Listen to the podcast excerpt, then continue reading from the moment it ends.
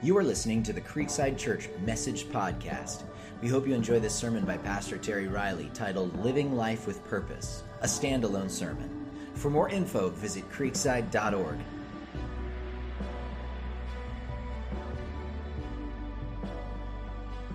When I was a young youth pastor over in Lodi, California, just east of here, there was a golf pro there. His name was Ollie Gibbs. And he had played on the European golf tour, and he probably had one of the sweetest swings that I've ever seen. I had the joy of playing with him a few times and did some things with him in the church.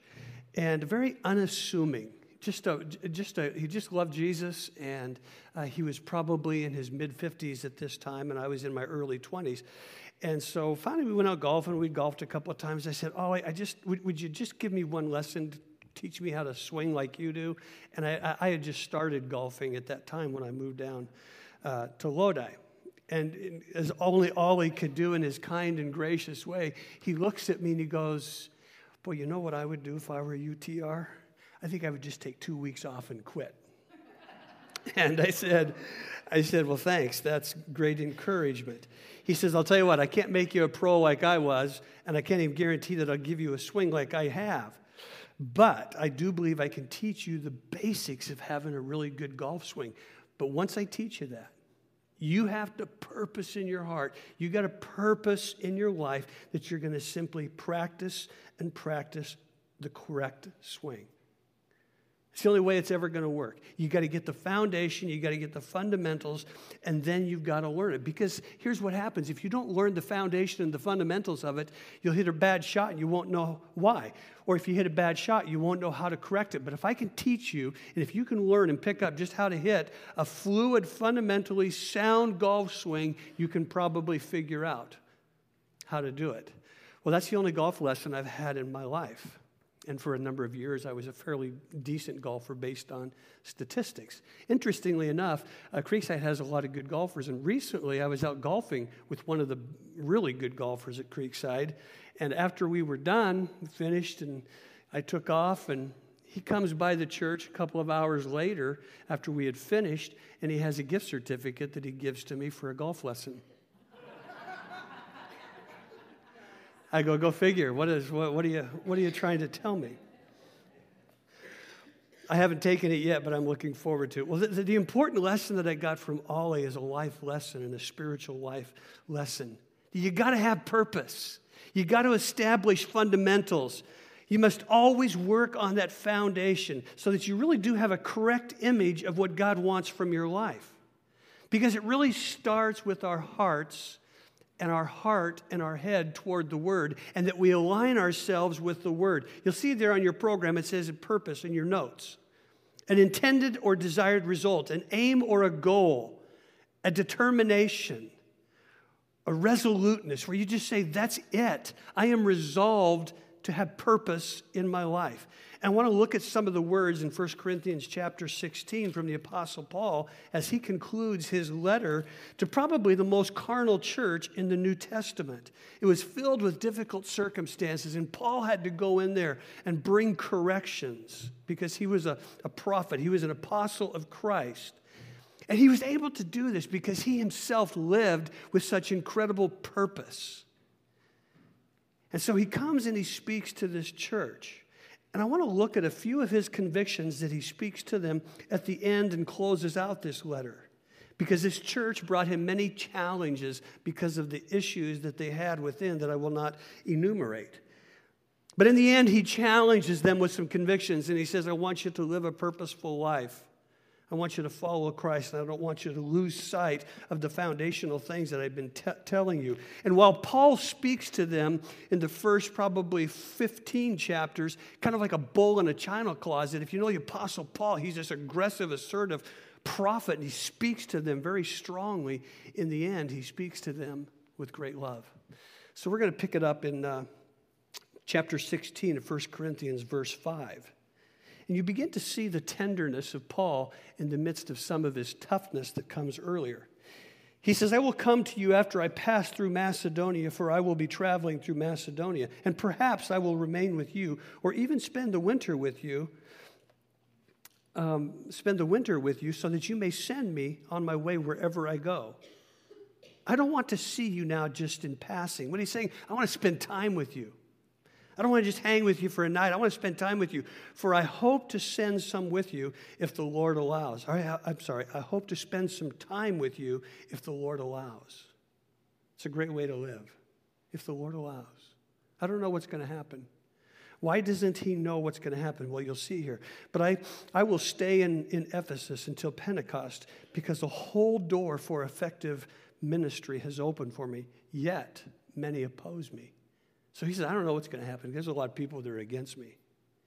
But he says, if Timothy comes, see that he has nothing to fear from you, because he is doing the Lord's work just as I am. Timothy was a little bit timid, and so he says, listen, don't let him experience your fear. Therefore, no one should look down on him, but you should send him on his way in peace so that he can come to me, for I am expecting him with the brothers. Timothy was his mentor in the faith, his son in the faith, that ended up leading the church in Ephesus. Verse 12 says, now about our brother Apollos, I strongly urged him to come to you with the brothers, but he was not at all willing to come now. However, when he has time, he will come. Verse 13, and here's the memory verse, and here's what I want to focus on today. Paul says this, I want you to be alert. I want you to stand firm in the faith. I want you to be brave and strong. May your every action, it must be done with love. Brothers, you know the household of Stephanus. They were the first fruits of Achaia, and they devoted themselves to serving the saints. They devoted themselves to serving the saints. That's what we do. We devote ourselves to serving others. He says, I urge you also to submit to such people and to everyone who works and labors with them. I am delighted over the presence of Stephanus, Fortunatus, and Achaicus, because these men have made up for your absence. He says, you know what? These people have come and they've blessed me and they've helped me. You haven't been able to be here, but they've done it. And this is, I love this statement. He says, for they have refreshed my spirit and yours. Isn't that great? Recognize such people. Now the churches of the Asian province greet you. Aquila and Priscilla greet you heartily in the Lord, along with the church that meets in their home. All the brothers greet you. Greet one another with a holy kiss. This greeting is from my own hands. Paul says, listen, I'm not sending this text. I'm not sending it via Facebook. I'm not sending it via email. I'm writing this with my own hands. No, they didn't have text or email back then. I know. But he's saying, you know what? I didn't have somebody else write it.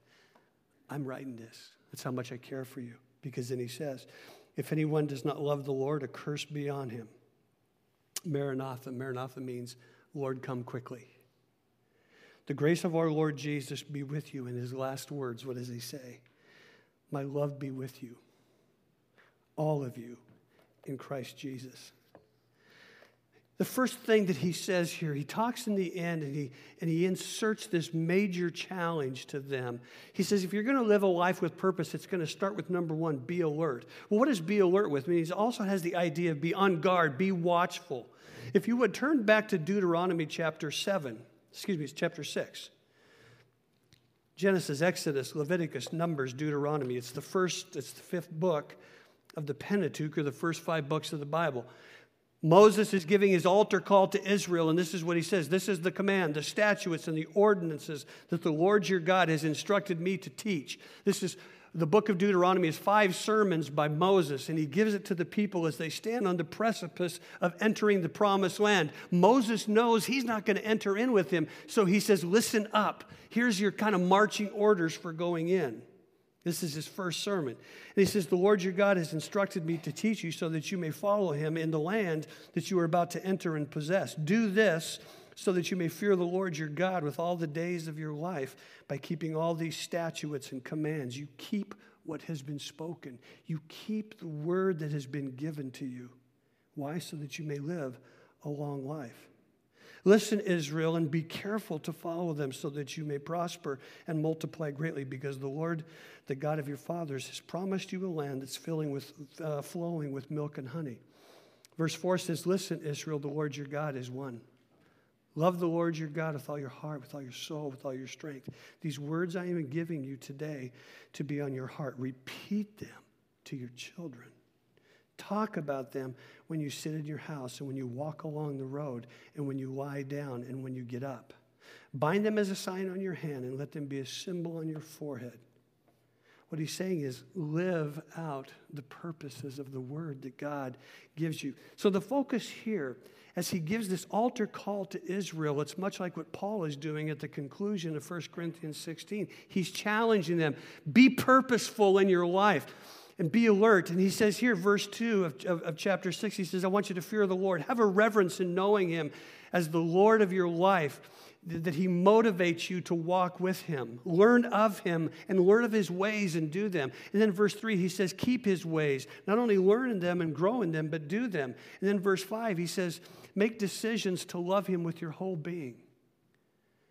You know, that's one of the things, Lord, am I really loving you? Or am I just kind of following you mentally in a sense? But he says, I want you to love me with your whole heart, your whole being, your whole mind, soul, and spirit. And then he says in verse 7, impress them on your children. Teach them how to grow up and to walk in the ways of the Lord. Don't just get your kids involved in simple religious activity.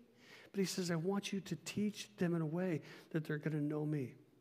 Now hear me. To be on the alert, you have to have objectives. What is my life about? Where am I going and what am I going to do? Because the objectives that you pursue, friends, will always bring about things in the end.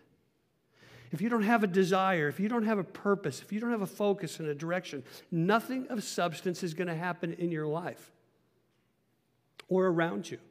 That's why he says be alert, be aware, be on guard, because there's everything in this life that's pressing into you and pressing against the objectives and the purposes that God has for your life. When I was in grade school, my dad did not come up to me on school days and go, Terry, dearest, it's my firstborn son. Would you like to go to school today? He never asked me that. It was kick the door open, get up, you're going to school.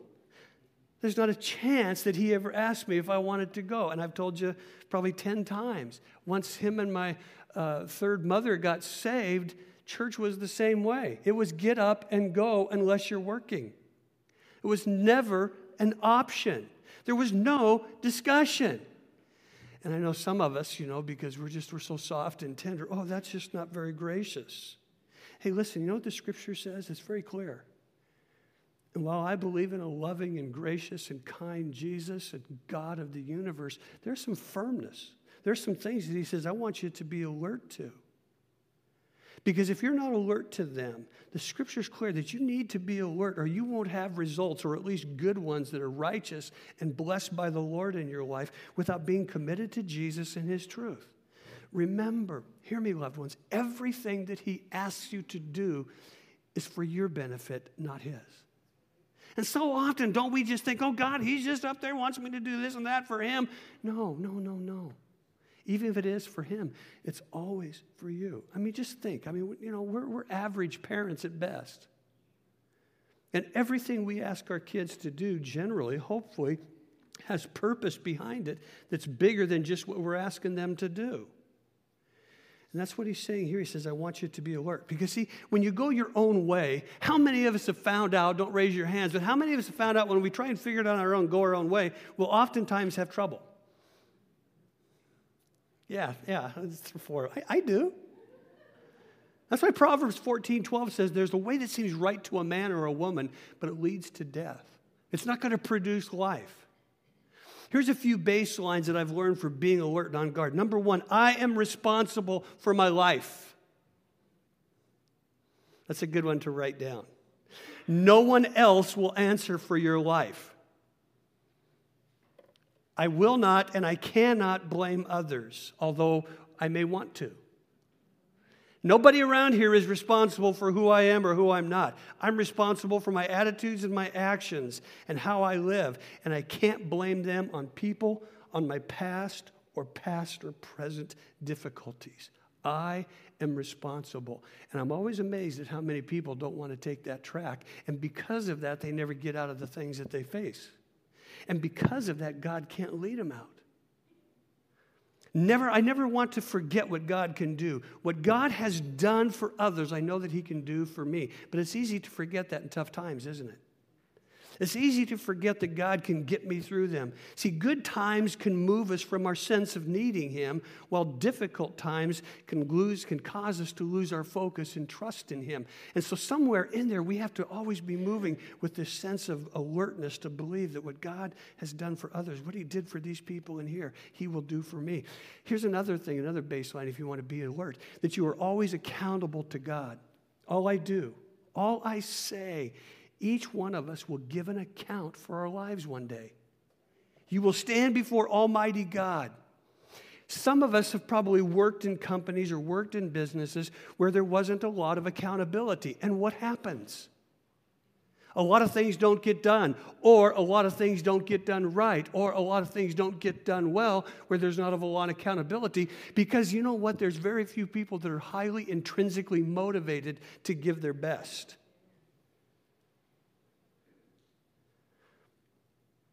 Many people in life just want to get through, get by, and get done. But God says, you know something? There's going to be accountability.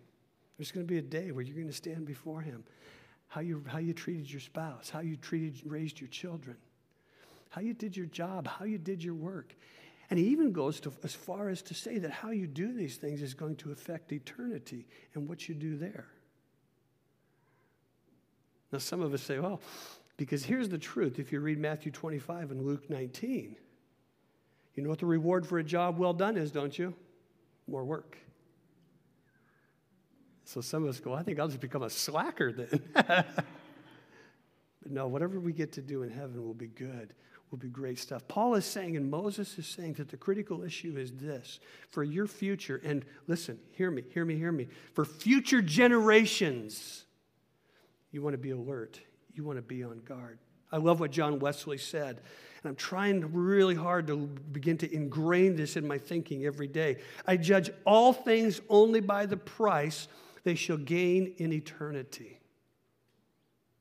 What am I doing today, to now, that's going to have value in eternity? Because that'll keep you alert. That'll keep you on guard. And notice the other thing he says here. He says, I only want you to be alert, but I want you to stand firm in the faith. See, the greatest faith for you and I, loved ones, is simply to trust and do what God says, and trusting him with the outcomes. Remember Noah. He's called to build an ark. For anywhere from 100 to 120 years, he's pounding on the deck, and day by day, you can hear the hammer pounding on the wood. People are laughing at him, and what does he do? He just keeps going. He just keeps doing what God said. And then he builds the ark. God brings the rain. Remember Jesus has everybody sit down, and everybody's hungry. He's been talking to them, and he's been ministering to them, and they're hungry. And the disciples go, send them home. And what does Jesus do? He says, no, we're going to feed them, have them seated. And this little boy comes up with two little fish and 5 loaves of bread. And what does Jesus do? He begins to multiply. See, that's what faith does. Faith brings you, your life, everything of you to Jesus. Have you ever looked at a massive oak tree, and did you realize that it's starting from nothing more than just this little fruit nut? And it refused to give ground to get to the largeness of where it was or is today. Hear me, loved ones, by God's grace, you can stand firm. You don't have to give ground in your life to the enemy, to the circumstances of your life. I just recently received a text from a former Creeksider who I love deeply, but he's very troubled. I forgot to bring my phone to read it to you, but in essence, this is what he says. He gave a clarion call via text to me the other day, and he just said, and I answered, and encouraged him and said, I pray for him. And then I asked him this question. I said, what can I do for you right now? You know what he said? He said, nothing. I'm losing all hope, and I'm losing all faith in God. I've had counselors tell me there's no hope. He said, I'm a double person. I'm an impulsive person, and I can't get beyond it. Let me tell you, loved ones, nobody is ever hopeless or lost in Christ Jesus. But we have to stand firm. And how do you do that? You stand firm in your times of worship. You're committed to study God's word, to be faithful in prayer, to be in community, to be connected. So if you have tendencies to feel that way, you can text, call on somebody. And since this brother has moved, I don't know how connected he is. That's what my question here in the next day or two. But you can't do this thing alone. This world is too difficult. There's too much pressure. People who make it spiritually, who have a successful life, usually have one thing in common. Two things. They're in community. And then they're part of that small percentage of people who finish what they begin. They're finishers. Whether it's a career, whether it's the kids or God's kingdom or God's call on their lives. How many people do we know? They got great ideas. They start strong, but they can't finish and see it through. That's why it's always interesting, even with preachers. I've never yet met a preacher that had struggles and left a church that didn't always leave it for a bigger church or a better church or a better paying church. It's funny how God always speaks, isn't it? How about you? What motivates you? Are you a finisher? You finish what God has for you. Jesus was a firm finisher. Remember what he said in John 17:4 as he's addressing and praying for the disciples. He says, Father, I have glorified thee, and I have finished the work that you've given to me to do. John 19, verse 30, he's on the cross, and what is Jesus? He's dying. And his final words are what? It is finished. See, you can't just have an idea. You can't just say, well, you know, I'm going to journal this, and I'm going to be firm in my faith and write this down. You got to do it. Under the power and the grace of Jesus Christ, the leading of God's Spirit, you got to do it. Are you standing in firm in your faith now? Are you believing God for things in your life, for your kids, for your work? Because the next thing he says is be brave and strong. Be alert. Stand firm in the faith. Be brave and strong. I remember reading about this in this last week. I've told you this now a couple of times. I'm spending a lot more time reading about some of the old folk in the faith, missionaries, some of my heroes, Billy Graham, Mother Teresa. A story about Billy Graham. He received the Congressional Gold Medal of Honor on May 2nd, 1996. I remember just hearing parts of that, and so I went back this week and I watched it again. But he received this. He was 77 years old, the Reverend Billy Graham.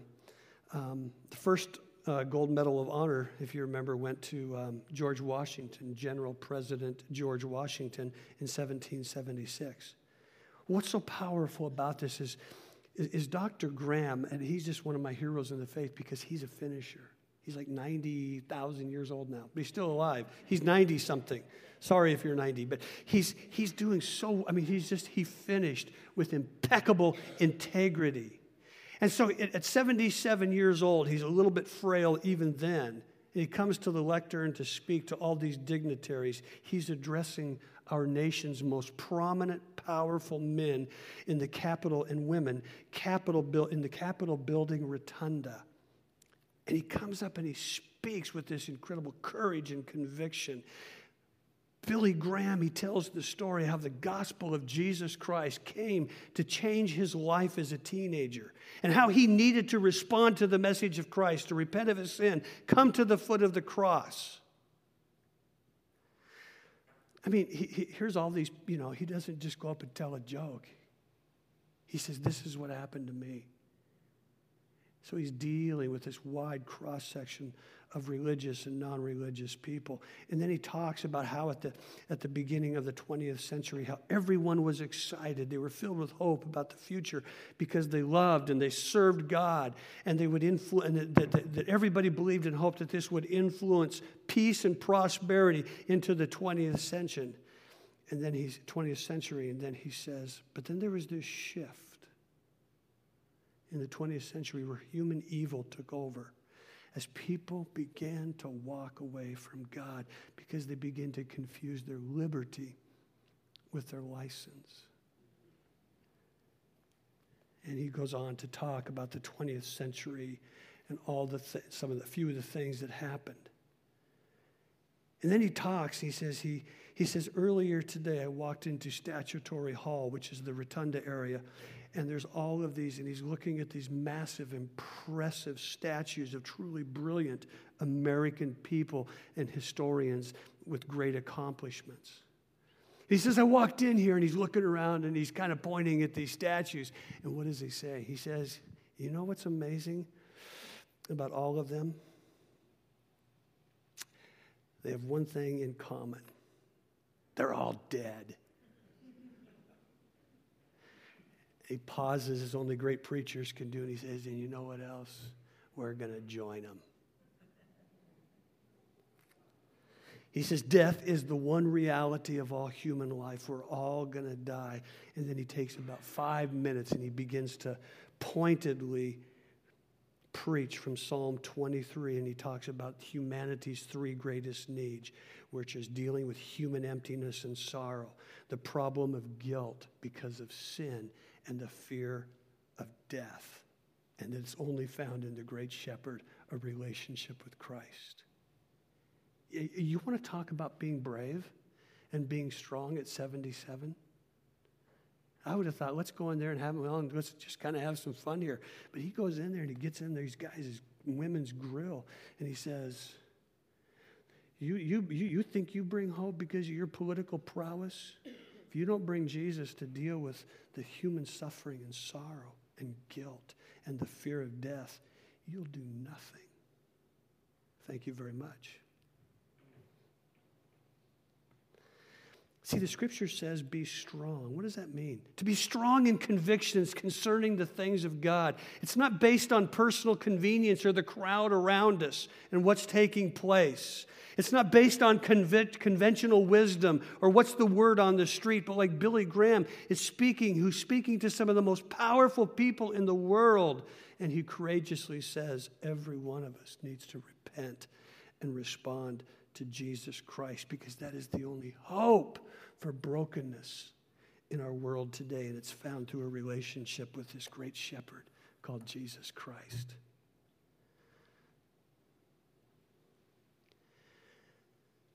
I want to make sure that in the fourth quarter of my life that I'm taking myself less seriously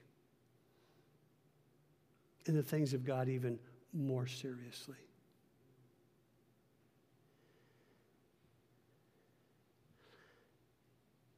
Because we live with such a sense of purpose and meaning. It only happens, loved ones, when you determine to do it in the grace and the power of walking in a relationship with the great shepherd, Jesus Christ. I want to have fun. I'm going to have fun. I want to laugh. But I never want to forget that purpose. Because Paul goes on, he says, and I want you to do it all in love. He says, in the end, I want you to do everything in love. Can I tell you what I want to make sure that our church is? I want to make sure that our church will not be defined so much by what we separate ourselves from, but what we have given ourselves to. Well, let me give you an example in a broad term. Somebody recently left our church in the last, I'm going to say, year. They left our church over an issue that I have strong conviction about. But here's the rub. When they left, they didn't talk to me. They talked to another staff who was good friends with them, and I was friends with them as well. But when they left, they just left. And I know why they were mad and everything. It wasn't something that we did as much as a belief that we hold, and a conviction that is biblical that we have that I would not move back on. But here's the deal. This person talked to some other people, and they ended up leaving, and I understand all that. But my concern is that this person leaves without really understanding the heartbeat of this pastor, this shepherd, and this church. As I was even praying about this morning, the words came to me that we have to have biblical conviction, but Christ-like compassion. And so I wrote this person a week and a half ago. I said, I would love to talk to you. I will take you out to breakfast or lunch, but I want to talk to you. And then I want to talk to some of the people in your community, and I would love to open up a dialogue with them. Because I don't want you, I don't want us, I don't want me, and I don't want Creekside to be known for what we're against, but I want people to know what we're for. Because too many churches are known for what they're against. I want to do everything we do in love. Because hear me, listen. Remember I talked about accountability? When you stand before Jesus someday, let me just kind of crowd you a little bit. When you stand before the Lord, he's not going to ask how many Facebook friends you had.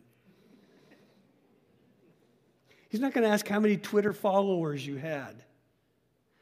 He's not even going to ask, well, man, I know I was really proud of Creekside. They started memorizing the verses. How many did you get? Quote them. He ain't going to do that. You know what he's going to do? He's going to say, how many people did you really love? How many people did you really speak to about me? And how many people did your love bring to me? I think that's what he's going to ask. Is there anybody here because of your love for them? See, we live in we live, loved ones, never forget this, with a future and a hope, but we live in an unfirm, flabby world. And Paul says, be firm in your faith. What does flabby basically mean? Well, I could show you, but I won't. But it basically means you have no firmness, no real strength, because you have little discipline. And Paul says, listen, I'm going to challenge you. I want you to be firm in your faith, but I want you to do it all in love, because there's a lot of people that are firm in their faith, but there's very little love.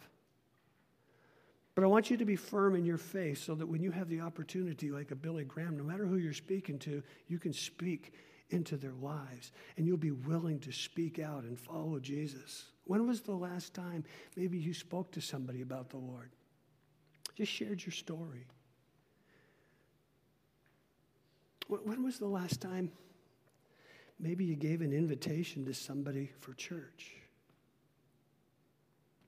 Because here it is, loved ones, it's most people, if they're invited, not all, but many will come. One of the things I've loved, and if you were at Town Hall, you know that I've cut back on, I didn't go to our conference this last week down in Southern California. I just didn't want to. I didn't want to go to meetings. I'm not saying, wow, I'm really good about it. I'm trying to cut back from all this stuff, and what it's done, it's afforded me greater opportunities to not be going here and there and doing this and that and everywhere. And you know what's happening? I'm getting more opportunities to share the Lord. And this last week, I got to sit down over coffee with a person in Martinez. Just hear their story. It's pretty broad, but the door's open. So here's the question. In the midst of all our business, who are you sharing the Lord with? Because at the core of our life and our purpose, it's very simple. Know and love Jesus with all of our life. That's the Shema, Deuteronomy chapter 6 that we read from. Jesus quotes that in Matthew 22. Love the Lord your God with all your heart, your mind, your soul, your life.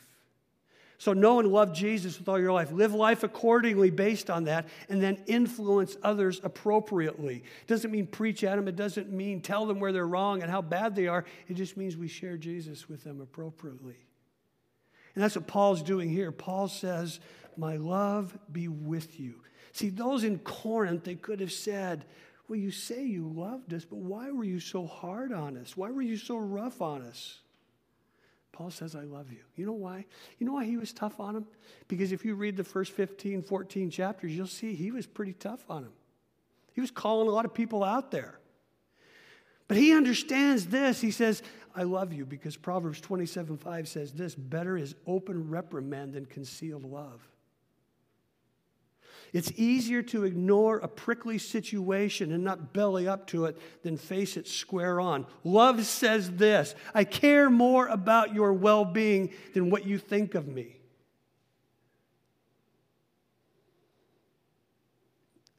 And I'm surprised how many of us Christians live that way. We're afraid to crowd people around us. I'm amazed at how many parents are afraid to crowd their kids. Because, well, what are they going to think of me? Not much. Not much in the end. I care more about your well-being than what you think of me. I don't, you know what? You may not think I'm a nice guy. That's all right. But if what I say will help provoke you to greater love for Christ, here's what Proverbs says: faithful are the wounds of a friend. But we got to do it in love. As we noted from character counts in Galatians 5, this only happens as we serve Jesus. Let me give you the last one.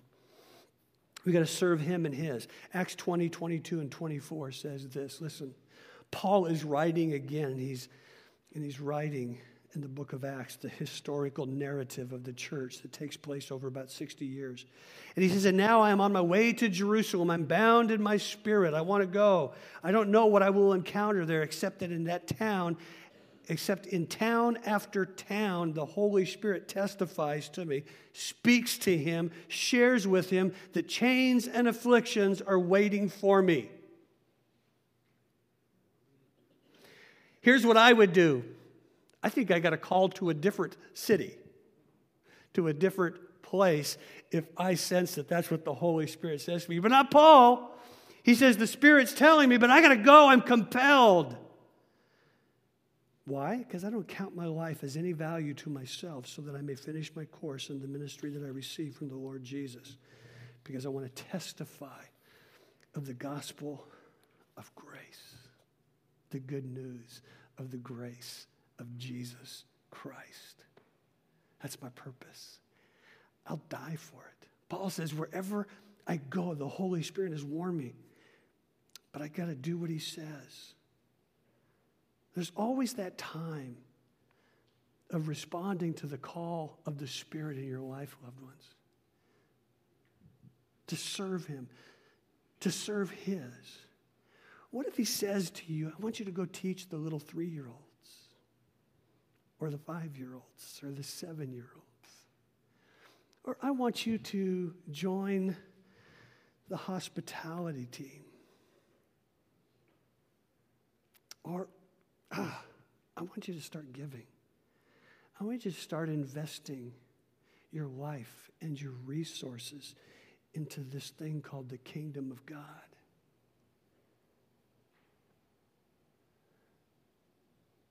See, those things aren't romantic and they're not really very cool. But if that's what God's asking you to do, will you do it? Because it's possible that there's people that are here, you know, you've never served. You've never really invested your life in serving in the mission of what God's calling Creekside to do. You can't find in the Old Testament where that's, excuse me, in the New Testament where that's an option.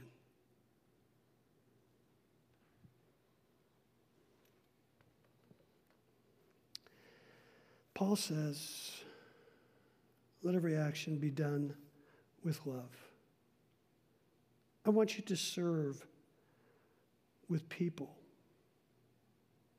who serve. I think it's the King James Version that says that, I think it's Achaia, it says they have devoted themselves to serving the saints. Here's a word that I think the King James uses. They're addicted. I love that. They're addicted to serving. Jim Elliott was born October 8th, 1927 in Portland, Oregon. Died January 8th, 1956 at the age of 28. Jim Elliott was a missionary to Ecuador. He went with 4 other missionaries, Ed McCauley, Roger Urduranian, Peter Fleming, and their pilot was Nate Saint. What a great name for a missionary. They actually were flying around this this Indian people, the Huarani people in Ecuador, and they were flying around. They used a loudspeaker and a basket to pass down gifts. Well, after several months, they got to know some of these people, and the men decided to build a base that was closer, just a short distance from the Indian village or along the Curare River. It was there that they were approached by one of the small group of Huarani men, and he actually wanted to take a ride with them up in their plane, and they called him George. So they were very encouraged by these friendly encounters, and they began their plans to visit the Huarani. Well, they didn't know much about them, but their plans as they were getting ready to meet them one day were preempted by the arrival of a larger group of about 10 Huarani warriors who killed Elliott and his 4 companions on January 8th, 1956. Interestingly, Elliott's body was found downstream, and the other guys were found at different places. As he prepared to leave for Ecuador, Jim Elliott wrote this in his journal in 1949 because he was expressing his belief that his work was dedicated to and his life had purpose and that Jesus was more important than his life. And this is what he said. Many of us have heard it. He is no fool who gives up what he cannot keep to gain what he cannot lose. I don't want to make anybody feel bad today, but there's times I'm just getting a little bit more uncomfortable and embarrassed by my lack of courage that I've had, and lack of sacrifice and commitment to really hear God's voice and just simply follow it. To do what it says, to kind of be like the one who loves me so much, Jesus, when he said, you know what, whatever the Father says, I do. Whatever I see the Father doing, I do. It's so easy for me to lack courage and not speak up when I need to. It's so easy for me to lack conviction when I'm concerned about maybe what somebody's going to think. Anybody else ever feel that?